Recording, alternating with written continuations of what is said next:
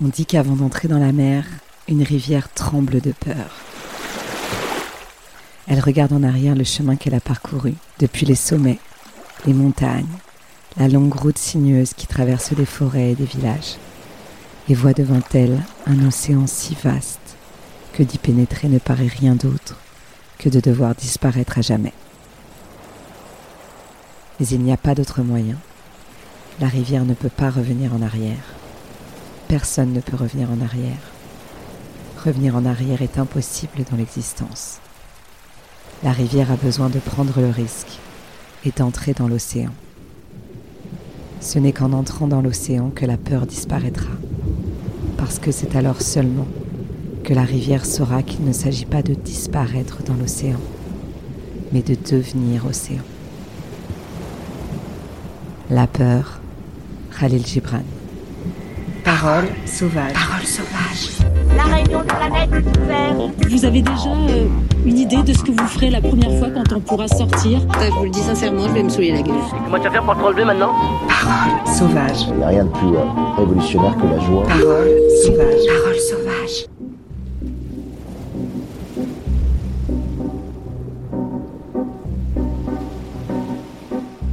Salut à toi, auditrice, auditeur, bienvenue dans la saison 2 du podcast Parole sauvage.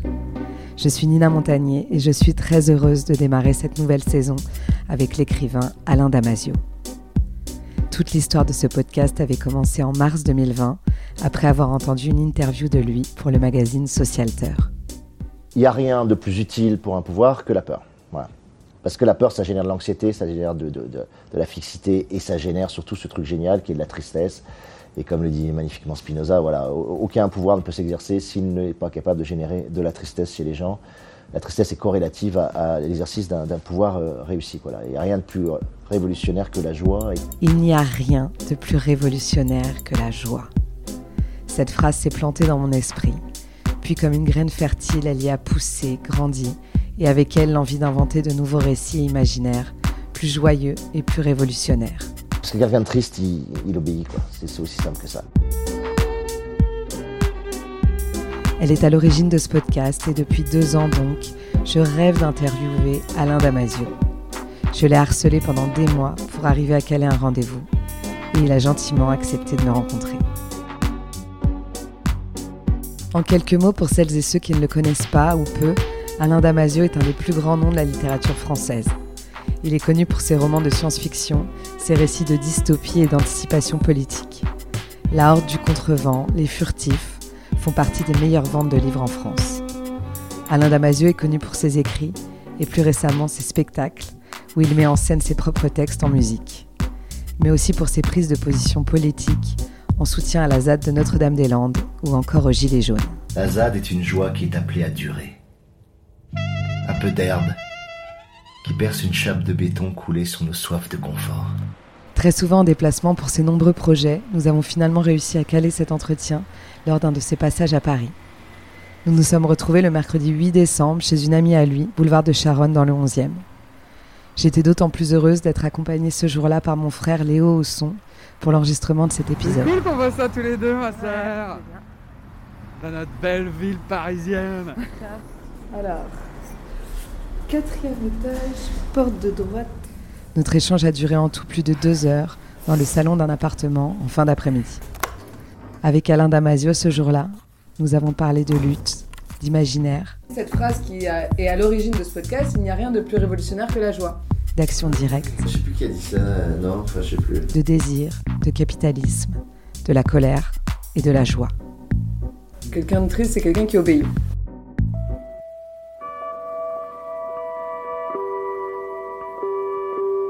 Un des plus beaux impacts du, Covid, si on peut parler de, bel impact, c'est de montrer et de faire sentir à quel point la vie en zone rurale euh, est effectivement une forme de luxe, ou en tout cas une forme de, liberté que n'ont absolument pas les gens qui vivent en ville. L'urbain est l'espace du contrôle, l'urbain est l'espace de la traçabilité, l'urbain est l'espace de, euh, la contrainte et de la discipline, l'urbain est l'espace où toutes les manifs maintenant sont systématiquement nassées, gazées, euh, surveillées, euh, survolées par les drones, etc. Donc tu, tu, tu as un espace qui déjà est très contrôlé par caméra, Paris est particulièrement saturé de flics. Hein. Moi, je suis toujours sidéré à Paris par le nombre de flics au mètre carré que tu, tu, tu rencontres.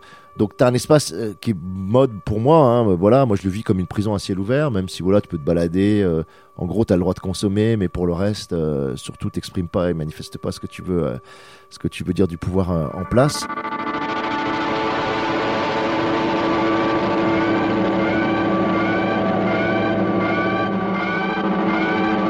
C'est paradoxal parce que pendant longtemps, la ville était, vraiment un lieu euh, a priori euh, de vitalité, d'animation, de, richesse de rencontres, etc. Et avec le Covid, ça a complètement inversé cette espèce de dynamique de la ville. C'est plutôt prometteur. Moi, j'ai toujours le sentiment que c'était là, effectivement, euh, dans les villages, dans, les zones, voilà, à l'écart des villes, qu'on avait l'espace pour, reconstruire quelque chose de différent. Moi, je pars du principe très simple. Je, dis, ok, on est en régime néolibéral capitaliste euh, depuis un, sacré bout de temps, mais pas tant que ça, puisque le capitalisme a à peine 4 siècles, etc. On, on gagnera pas, on passera pas à un autre régime, on passera pas au post-capitalisme, à l'après-capitalisme, euh, on, on passera pas au-dessus, en dessous, à côté du capitalisme, si on bat pas le capitalisme sur le terrain du désir. C'est c'est là-dessus qu'il a gagné. Il a gagné sur le terrain du désir, et tant qu'il continue à gagner sur le terrain du désir, on s'en sortira pas. Il a pris le désir, il l'a dégradé en pulsion, tu vois, c'est-à-dire il a, il a raccourci le désir dans une sorte de court-circuit pulsionnel, et, et ces pulsions, il leur a donné un débouché à partir de, enfin, par l'acte d'achat. Voilà, en gros, c'est ça, euh, c'est comme ça qu'on est, je trouve, hein, construit dans l'économie de désir aujourd'hui.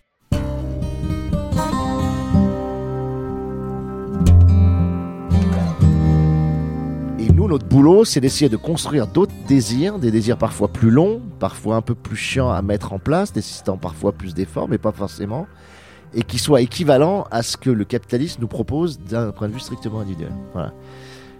Or, moi, mon sentiment, c'est que ça, c'est possible que si tu travailles sur les liens. La seule chose qui peut être supérieure ou plus intense que euh, le désir d'accomplissement individuel par l'acte d'achat et la pulsion d'achat, c'est les liens. C'est l'amour, c'est l'amitié, c'est la vie collective, c'est de faire des projets ensemble, c'est le bonheur de la fête, c'est le bonheur de partager des, euh, je dis n'importe quoi, des, randonnées, de, camper ensemble, d'aller euh, d'aller faire la teuf, de monter des projets, etc.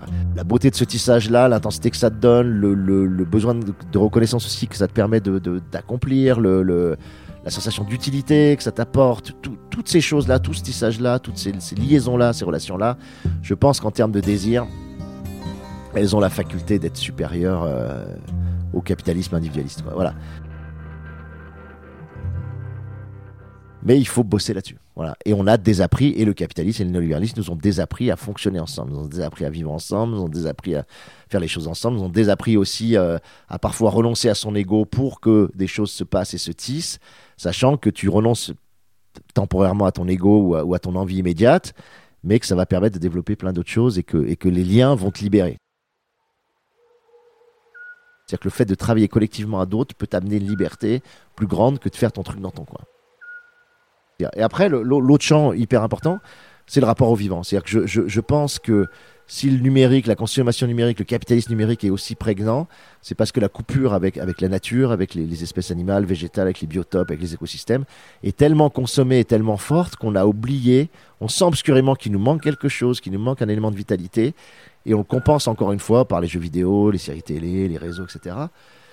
Alors qu'en retissant ce lien, en retrouvant ce lien-là, on va se rendre compte qu'en termes d'accomplissement, de, bonheur, de joie, c'est bien plus intense et plus profond que ce qu'on peut trouver en, en s'éclatant sur un, sur un jeu vidéo. Mais ça, il faut le reconstruire, il faut le renouer, c'est pareil, c'est long.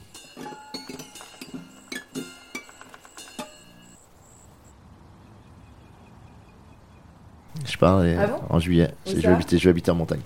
Et ça, en montagne T'atteins euh, Sisteron, tu vois, Sisteron Ouais, bien. Au-dessus de Sisteron, 20 km. On crée une zone euh, d'expérimentation. Ah, génial. Ouais.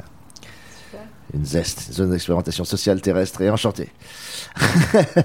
on peut dire que c'est un écolieu, c'est-à-dire c'est un lieu qui.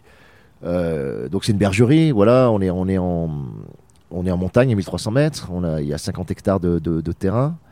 Et euh, on a une bergerie qui a euh, une grosse capacité d'accueil, parce qu'on on peut accueillir 50-60 personnes dans, dans, ce lieu, euh, avec une vue magnifique, etc. Mais peu importe. Et, et, dans ce lieu, on essaye de, hum, d'en faire un lieu de transformation politique, écologique artistique. Pour moi, ça doit être un lieu de brassage, un lieu de, un lieu de vie très fort, à la fois avec les gens de la vallée et puis les gens qui passeront. Et donc, il y a un projet de maraîchage, comme souvent d'ailleurs dans les, dans les lieux comme ça. Donc, maraîchage d'altitude, ce qui est assez difficile pour atteindre une sorte de, petite production et d'autonomie alimentaire au moins sur le, sur le lieu. Il y a un projet d'élevage sur les chevaux, chevaux et, et, ânes. Et euh, il y a un projet artistique de résidence d'artistes, etc. Et tout ça étant euh, envie de traverser, j'ai envie de dire, par un, projet de formation-transformation. C'est-à-dire qu'on appelle ça l'école des vivants, c'est comme une sorte de petite université populaire, si on peut dire, mais c'est très modeste encore. Hein.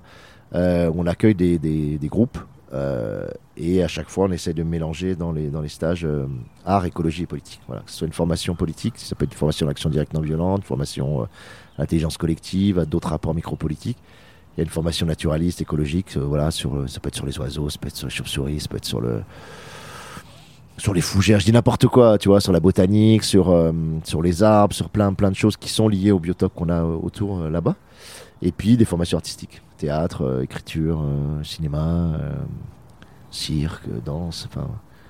C'est paradoxal, pourtant je suis un écrivain de l'imaginaire, mais, j'ai vraiment le sentiment qu'on a moins besoin de, créer des imaginaires que de créer des expériences. Voilà, c'est de créer des conditions d'expérience ou d'expérimentation qui permettent d'éprouver ce que serait un, monde différent du nôtre. Voilà, tu vois, c'est pour ça que moi je, on monte cette espèce de zone d'expérimentation en montagne parce que, voilà, rien que sur la prise de décision, rien que sur les rapports micropolitiques, on est sept.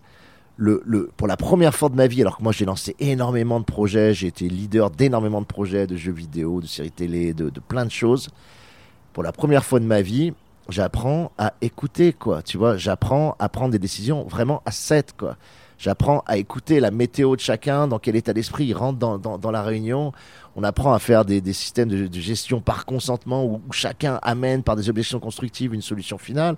J'apprends plein de techniques qui sont des techniques connues, en tout cas éprouvées euh, par les gens qui sont à l'université du Nou, par les gens qui ont l'habitude de ces, de ces principes d'intelligence collective, que moi, même en étant militant, à 52 ans, je ne connaissais pas et j'avais jamais essayé, quoi, tu vois. Et je me dis, j'aurais connu ça à 20 ans, mais ça changeait ma vie, quoi, tu vois, ça changeait ma vie. Et là, on n'est pas dans l'imaginaire. Alors si, on est dans l'imaginaire, puisque j'en parle de ça, de ces techniques, dans les furtifs. Mais c'est joli d'en parler, ça donne, j'espère, envie aux gens d'aller voir euh, les vidéos de l'Université du Nou et de voir comment on peut faire ça. Mais l'imaginaire est beaucoup moins important que, évidemment, le fait de, de le vivre, de l'éprouver, de le faire. euh.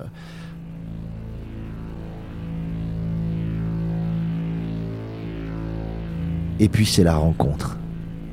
Quoi de plus beau que d'aller à la rencontre?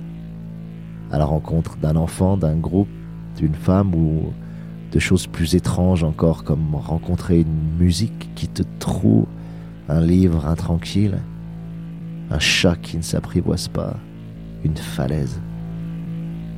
Côtoyer un arbousier en novembre en Corse, épouser la logique d'une machine, rencontrer une rivière, la mer, une nuit qui se prolonge, rencontrer la neige,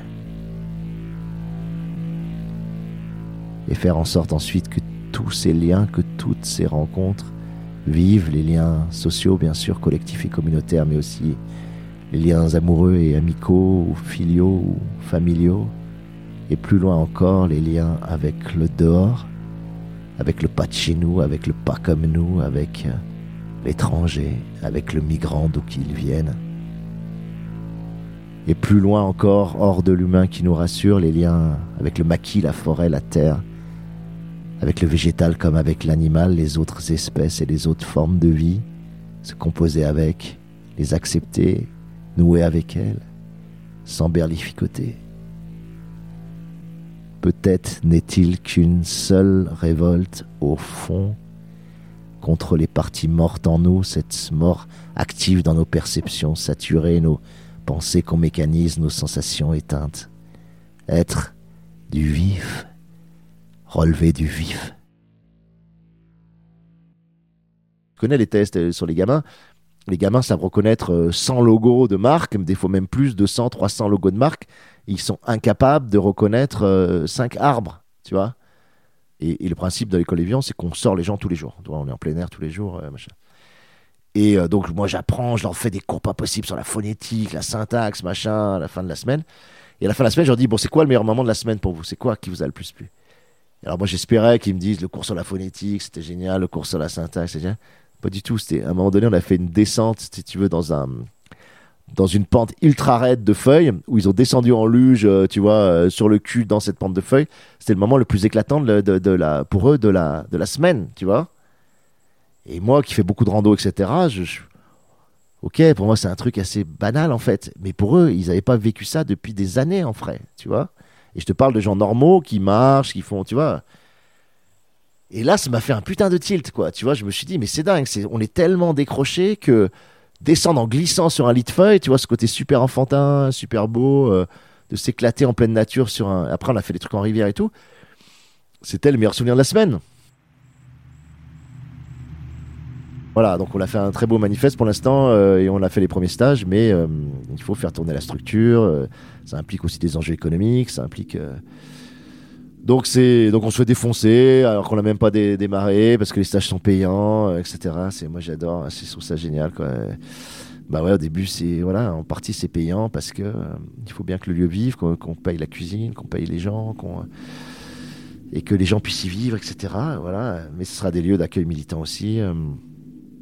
Donc il y a toute une réflexion économique qui est hyper intéressante aussi, tu vois, ça je trouve ça passionnant. C'est-à-dire comment tu fais une redistribution interne à partir de stages. Certains ateliers sont, sont plus chers que d'autres pour financer des ateliers qui sont, euh, qui sont pas chers ou qui vont être à prix coûtant ou qui vont même être gratuits, tu vois. Euh, et pour financer aussi l'accueil de groupes euh, qui n'ont pas les moyens de payer quoi que ce soit. Donc il y a tout un travail de redistribution aussi de, économique à, à trouver. Et ça, les gens comprennent pas. C'est-à-dire qu'ils comprennent pas que certains stages soient chers qui pour faire payer d'autres stages qui sont pas chers, etc. Mais moi, j'aime bien. Je trouve ça vraiment intéressant de pas euh, de, de pas échapper à l'enjeu aussi euh, de l'argent, de, de l'échange, et je trouve ça très bien qu'il y ait des moments euh, purement gratuits, purement de troc, mais qu'il y ait aussi des, des, des, des endroits où économiquement, bah, tu permets aux gens de vivre, quoi. Tu vois, tu permets aux gens de, de vivre dans un lieu et, et en faisant des choses qui sont belles, quoi et pas de leur demander de tout faire gratuitement, comme on le voit aussi. C'est c'est- le problème parfois à la ZAD, c'est que bah, tout est fait, tout est fait gratuitement. Et, si tu fais les choses gratuitement, c'est que par ailleurs, tu peux gagner de l'argent qui te permettent de faire gratuitement des choses. euh, mais ça, on fait semblant que ça n'existe pas, quoi, tu vois. hum. Et je pense qu'il faut être très clair et très honnête là-dessus. euh.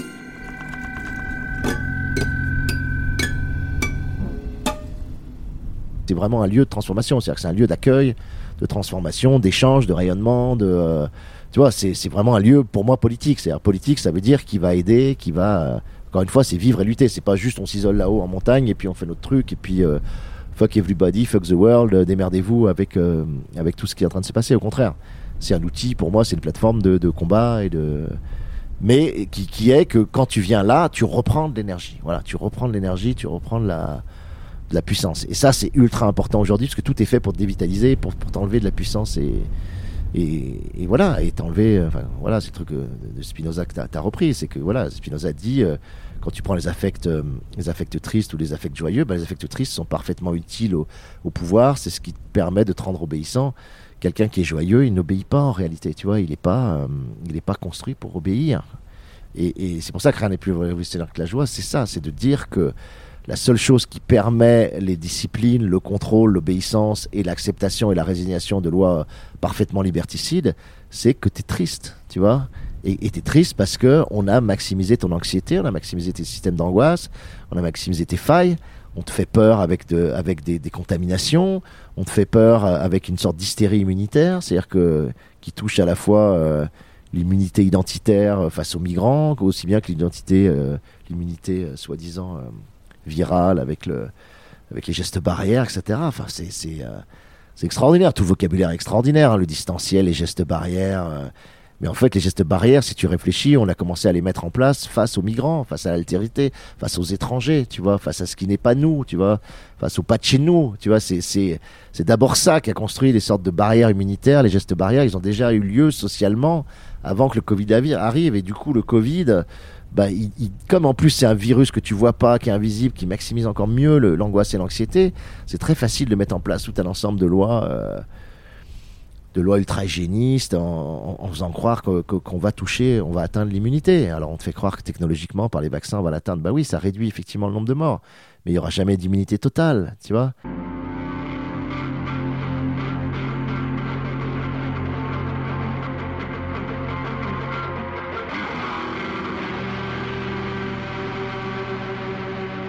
Toi, dans ta vie, comment tu arrives à rester joyeux? Comment tu arrives à mettre ces liens, cet amour-là, euh, au centre de ta vie à toi? Bah, J'y arrive parce que j'ai mis en place une, un- une vie qui a été orientée vers la liberté euh, constamment. Tu vois, c'est-à-dire que j'ai- quand je suis sorti, moi j'ai fait une école de commerce que j'ai détestée, qui pour moi était extrêmement aliénante. Quand je suis sorti, par exemple, je me suis dit, je ne n'accepterai pas de subir les ordres de quelqu'un. Je ne vais pas rentrer dans une entreprise, même si elle me paye 3 000, 4 000, 5 000 euros, euh, où j'ai des gens qui vont me donner euh, des directives, déjà qui vont m'obliger à me lever le matin à l'heure qu'ils souhaitent que je me lève, euh, qui vont me faire respecter un emploi du temps, un agenda, etc. Ça, pour moi, c'est extrêmement simple, mais je choisis mon heure de réveil depuis quasiment 30 ans, tu vois qui est un luxe absolument dingue, mais, mais je veux dire, c'est un luxe qui implique un effort, un combat, des choix de vie extrêmement exigeants pour atteindre ce luxe. Tu vois, c'est pas un truc que tu fais juste ça. C'est que pour atteindre ça, ça implique que tu vas trouver des moyens de gagner de l'argent, d'être autonome, indépendant, etc., pour pouvoir générer un mode de vie où tu, euh, où tu choisis ton, tes, horaires, tu choisis ce que tu fais. Moi, chaque matin, je me lève et je choisis ce que je vais faire dans, le, dans la journée. Alors, j'ai des, engagements, j'ai des contraintes, mais c'est des promesses ou des engagements que j'ai fait vis-à-vis des gens, donc je les respecte. Mais j'ai une liberté énorme. Donc, quand tu agis librement, déjà, tu as une énergie qui est complètement différente. Ouais, ça, c'est c'est évident, quoi. Moi, dès que je suis obligé d'obéir à des choses, que je suis contraint par des ordres, etc., je perds une vitalité colossale, quoi. Je perds une joie de vivre colossale. Donc, c'est euh, pourquoi tant de gens sont, tristes et tout, parce qu'ils se sont mis dans des systèmes d'aliénation. Voilà, mais alors ils vont te dire, et très souvent les gens répondent en disant Mais ouais, mais j'ai pas le choix, j'ai pas le choix, j'ai pas le choix. En fait, si, tu as le choix. Mais le choix, il est très exigeant. Le choix, il est très douloureux à certains moments. Le choix, il implique des fois de galérer pendant plein d'années. Mais si ce choix, il est clair pour toi, que tu t'orientes vers la liberté plutôt que vers la sécurité, et ben à un moment donné, si les choses marchent bien, tu effectivement, tu te retrouves dans des, dans des, dans des, ouais, dans un mode de vie qui est, qui est joyeux. Alors moi, les gens vont dire, ouais, mais toi, tu as de la chance, tes livres marchent, etc., etc. Oui, oui, bien sûr. Bien sûr, j'ai de la chance, quoi. J'ai de la chance, mais cette chance, euh, je l'ai construit avec un boulot colossal. C'est des livres que j'ai mis euh, à chaque fois trois ans à écrire. J'ai mis euh, 15 ans d'écoulement pour faire, pour faire les furtifs. J'ai mis 7 ans pour faire la horde. J'ai, voilà. Et, et quand j'ai écrit la horde en Corse tout seul pendant trois ans, dans une solitude quasi totale, j'avais mis en place dans ma vie les, les, les, les, les choses pour pouvoir avoir suffisamment de noisettes pour pouvoir écrire, tu vois, en faisant que ça.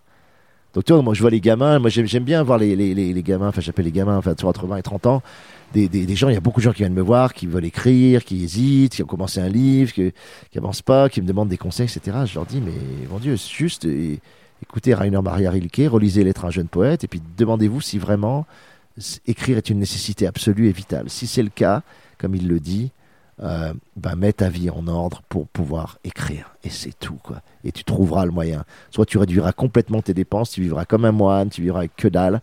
euh, et, ce que le peu que tu gagneras suffira. Et même avec le RSA, tu arriveras à écrire. Euh, soit tu veux la sécurité, tu veux le beurre, l'argent du beurre, le sourire de la crémière, etc. C'est-à-dire que tu veux la sécurité d'un emploi, tu veux avoir un certain niveau de vie, tu veux pouvoir écrire le soir tranquillement en rentrant ou le matin en te levant.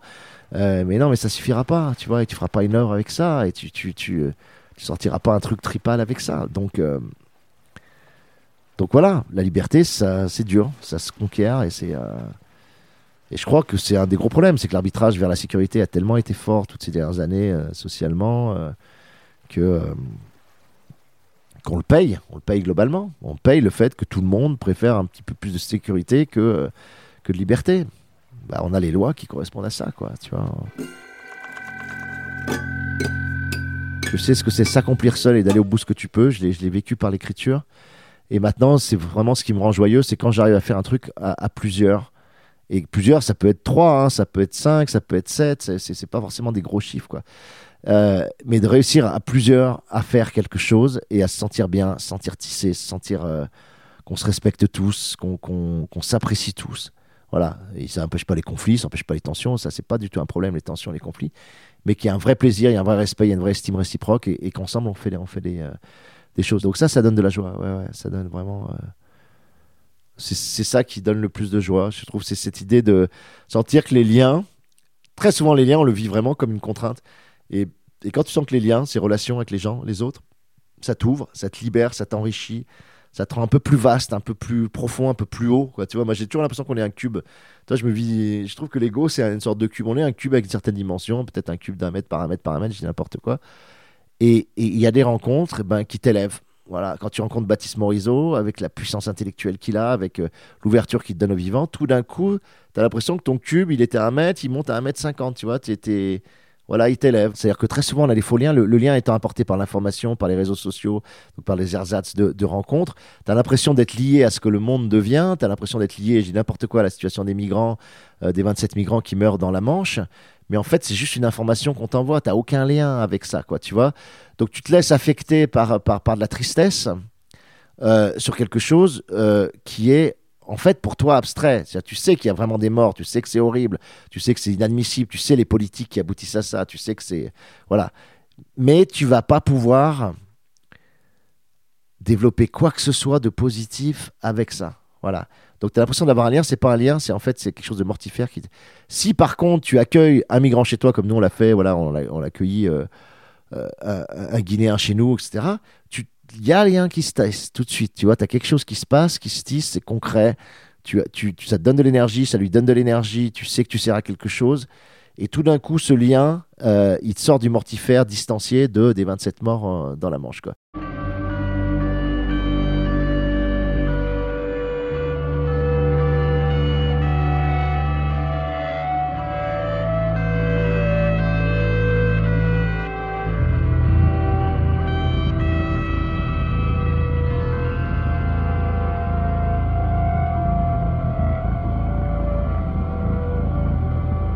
C'est très marrant parce que moi je fais une tournée en ce moment, donc je, suis dans les hôtels et dans les hôtels ils ont un contrat avec BFM Télé. Donc tu, tous les matins quand tu prends ton petit déj, tu as BFM Télé. Tu vois, c'est les seuls moments où je le vois parce que moi j'allume jamais la télé pour voir BFM Télé. Donc tu vois les titres, il y a même pas le son, y a et quand tu vois que quotidiennement, à chaque minute que Dieu fait sur ces chaînes, qui sont des chaînes d'infos continues 24-24, 7 jours sur 7, il déverse de la merde anxiogène, tu vois, tu te dis, mais c'est. Euh, c'est pire que toutes les pollutions, quoi. Tu vois, quelqu'un qui fait une marée noire, je, trouve presque que c'est moins grave que, que, que, d'avoir BFM télé, euh, parce que ça te pollue le cerveau, ça te pollue ton rapport au monde, ça te fait croire que, que sont des informations, ce qu'ils n'en sont absolument pas, parce qu'ils sélectionnent que les informations les plus, les plus toxiques. Et tu te dis, mais comment tu peux bâtir une chaîne d'information, l'alimenter, la financer par la pub, etc., pour faire ça? Comment tu peux faire ça Comment tu peux salir et saloper quotidiennement la vie des gens avec ce type de chaîne? C'est délirant, quoi. Et c'est vrai qu'à des moments, ça te met en colère, que t'as envie de te...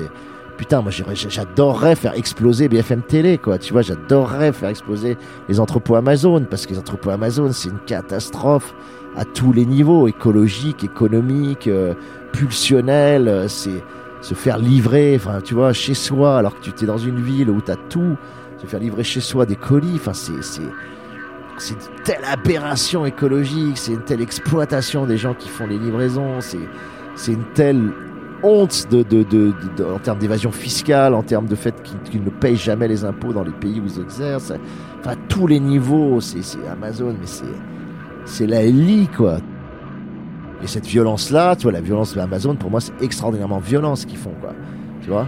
Violent par rapport aux étapes, violent par rapport à la fiscalité, violent par rapport aux conditions de travail, violent par rapport à, l'écologie, à la destruction. À cause de, trucs comme Amazon, on n'a plus de carton. À cause du manque de carton, on n'a plus de papier. À cause du manque de papier, on sort plus les bouquins, tu vois. Même la SNCF, ils sont obligés de te faire des trucs pourris parce qu'ils n'ont plus de papier, tu vois. Et ça, c'est Deliveroo, Uber, Amazon, etc. Tu vois. Donc à un moment donné, il va falloir dire stop, tu vois. À un moment donné, c'est-à-dire qu'il va falloir passer à l'action directe et dire. Euh, bah, qu'est-ce qu'on fait quoi? Est-ce qu'on va continuer à être dans la, modestie, euh, l'espèce de, des beaux bouquins imaginaires, etc. Ou est-ce que euh, on, dit stop, mais vraiment stop? C'est-à-dire qu'on met en place les conditions d'une action directe qui, qui empêcherait Amazon de, continuer à, faire ce business-là. Je sais pas si tu te souviens, pendant le premier confinement, il y avait eu un questionnaire de Bruno Latour qui avait tourné sur les sur internet. Euh, exact, ouais, ouais. sur de manière très grossière résumée, c'est si tout était à réinventer, qu'est-ce qu'on aimerait garder et ne pas garder notre monde? Et je la pose à tous mes invités cette question parce que je l'aime beaucoup. Et donc toi, Alain, qu'est-ce que si tout était à réinventer comme tu l'imagines souvent, qu'est-ce que tu aimerais là aujourd'hui garder et ne pas garder de notre monde? Alors, spontanément, euh, le- les services publics, j'aimerais garder. Voilà. Les services publics de la santé, de l'éducation, euh, les services publics de l'eau, les services publics, euh, tout ce qui pourrait et devrait être nationalisé, les services publics de, de- évidemment des transports, la SNCF, qu'on est en train malheureusement de, privatiser par petits bouts. Enfin, toutes les ressources communes qui sont mises à la disposition des, des- gens et de la population sans, sans considération de, statut social. Et. Donc tout ça, je le garderai. Je trouve que c'est fondamental. C'est la meilleure chose que, que, l'étatisation a, a pu apporter et ce qu'ils sont en train de détruire progressivement. euh, Donc euh, c'est vraiment à garder, à conserver. Euh, Qu'est-ce que je garderai encore Euh, Il y a plein de choses qu'on a envie de garder. euh. Moi, je trouve ça extraordinaire. Le, tu vois, le truc très simple, parce que je prends beaucoup le train. Le réseau ferroviaire, je trouve qu'il est extraordinaire en France, par exemple. Tu vois, c'est euh, extraordinaire les distances qu'on peut couvrir, la facilité, la fluidité avec laquelle on peut, on peut se déplacer, et en, et en- et en générant très peu de, de CO2. Tu vois, donc euh, le réseau ferroviaire. L'émergence immanente de, de, de, mouvements et de, de communautés. Ça, je, trouve que ça donne beaucoup d'espoir. C'est-à-dire de façon immanente se créent beaucoup de choses. euh, encore une fois, en zone rurale, il y a beaucoup de, gens qui prennent leur destin en main. C'est-à-dire qu'on à un tel niveau de dégradation des conditions d'existence, euh, notamment pour les jeunes, que euh, les gens ils tiennent, ils, ne croient plus du tout en l'aide de l'État, ils croient plus du tout en l'aide évidemment des multinationales. Ils pensent qu'il faut se débrouiller tout seul et ils arrivent à le faire. Ils arrivent à le faire collectivement, ils arrivent à s'entraider, arrivent à créer des, des- réseaux solidaires et, euh, de façon immanente, ils, font réémerger des choses, des modes de fonctionnement. euh. Donc ça, je pense que c'est super euh, intéressant, super riche. Donc tout ce qui tourne autour des ZAD là-dessus me paraît extrêmement, extrêmement important et, positif et doté de beaucoup de niaque, beaucoup de beaucoup d'énergie. Qu'est-ce qui me donne de l'espoir? Le fait que le mouvement de fond, je pense, est profondément aujourd'hui euh, un mouvement antiraciste, un mouvement antisexiste. C'est-à-dire que je pense que les nouvelles générations se construisent sur l'idée que euh, les genres doivent être fluides, que euh, que toutes les cultures se, se, se valent, c'est pas qu'elles se valent, mais qu'elles sont respectables, qu'elles sont, qu'elles sont acceptées, qu'elles sont accueillies, etc. Je pense qu'il y a vraiment un mouvement de fond très, très profond dans l'histoire humaine de, d'ouverture en fait et d'acceptation des, des différences. Et que ce qu'on voit émerger, euh, ce qu'on voit prendre le devant de la scène médiatiquement, n'est que la réaction. Voilà, je, pense que ce qui fausse notre vision de l'époque, c'est que la réaction, les réactionnaires sont en place, ils ont le pouvoir médiatique pour eux, ils ont souvent le pouvoir économique aussi pour eux, et le monde est en train de changer profondément, et eux sentant que ce monde change, ils se crispent d'autant plus fortement sur leur position euh, acquise.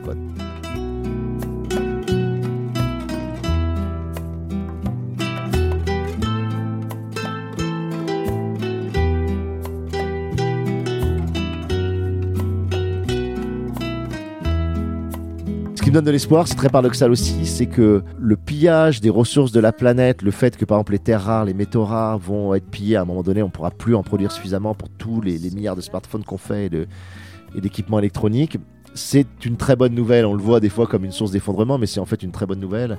Je pense que ça va obliger à, réduire cette hybris technologique complètement dingue, ce monde complètement auto-addictif et auto-aliéné qu'on s'est créé à partir du smartphone et des réseaux. Donc je pense que ça, ben, on va redescendre vers du low-tech, on va redescendre vers des choses beaucoup plus équilibrées, on va réutiliser la technologie de façon intelligente, sobre, euh, sans être dans une espèce d'hybris complètement débile, parce qu'on ne pourra plus le faire, simplement les limites même de- de- des ressources terrestres vont faire qu'on ne pourra plus euh, aller, euh, en termes d'énergie et tout. Donc euh, ça c'est bon signe.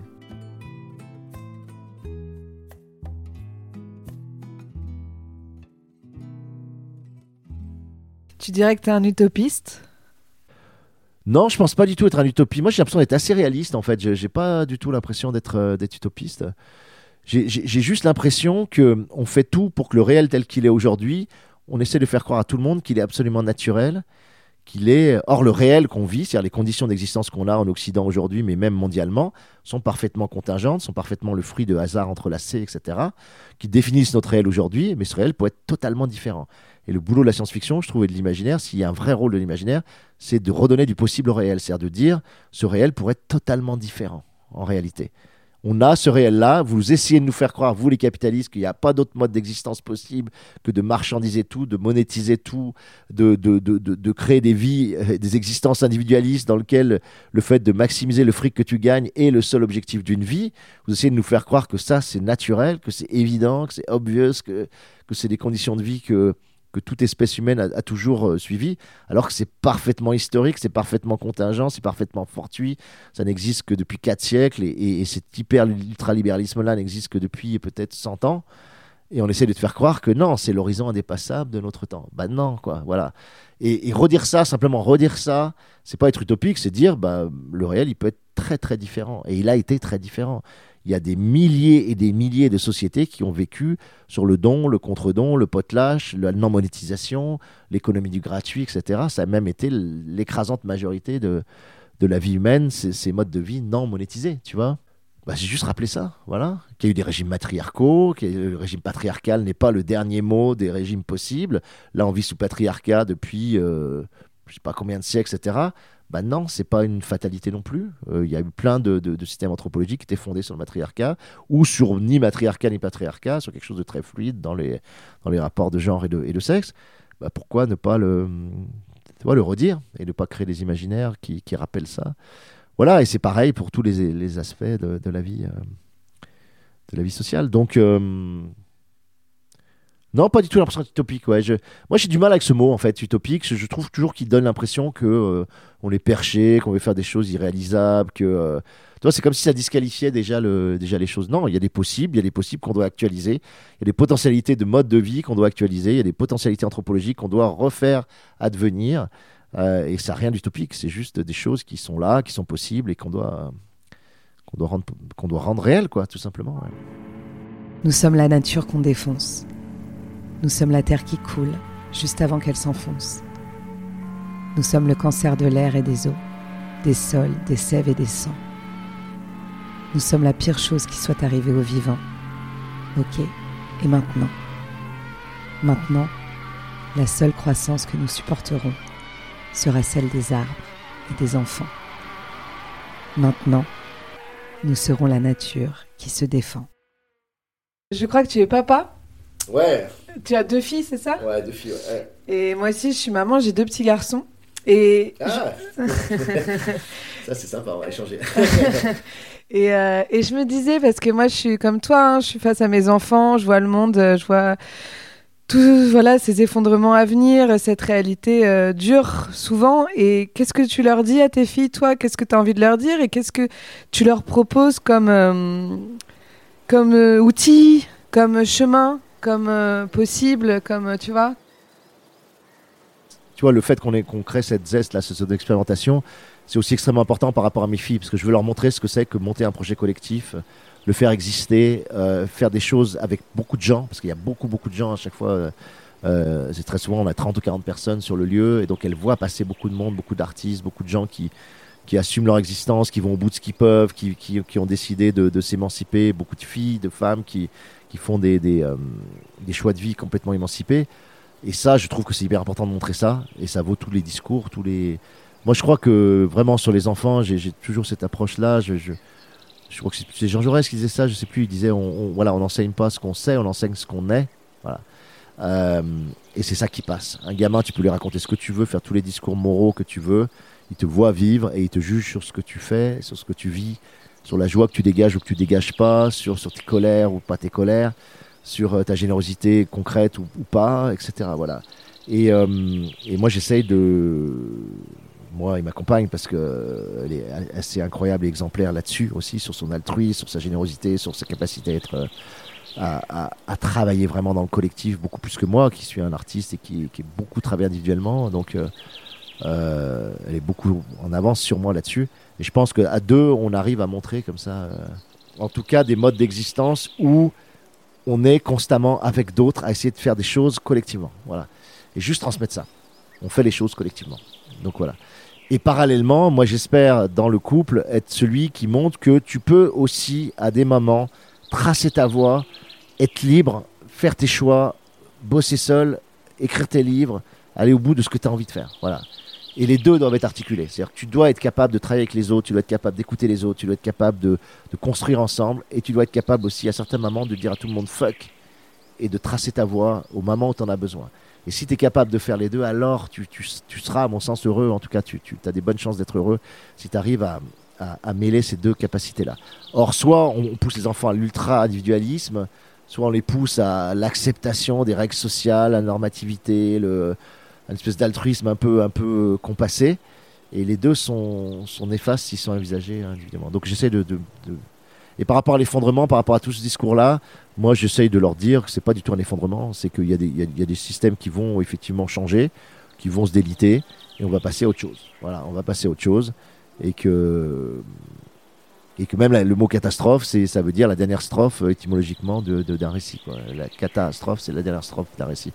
Donc ça veut dire qu'après, il y a un autre récit qui, démarre et que elles, elles doivent bâtir ce nouveau récit. Voilà, euh, et que de toute façon le vivant survivra et que, euh, et que la puissance du vivant est telle que de toute façon, quelle que soit la toxicité de tout ce qu'on fait sur la planète, les plantes, les animaux, etc., ils continueront à se déployer, à faire ce qu'ils doivent faire. Il y aura des adaptations, il y aura des espèces qui disparaîtront, d'autres qui apparaîtront, d'autres qui sont favorisées par le réchauffement, d'autres qui sont euh, et qu'il faut garder cette, cette idée que le vivant, de toute façon, a une puissance de, résilience, de, qui est absolument géniale et qui doit nous inspirer, nous, sur, euh, sur l'espèce humaine et ce qui va se passer.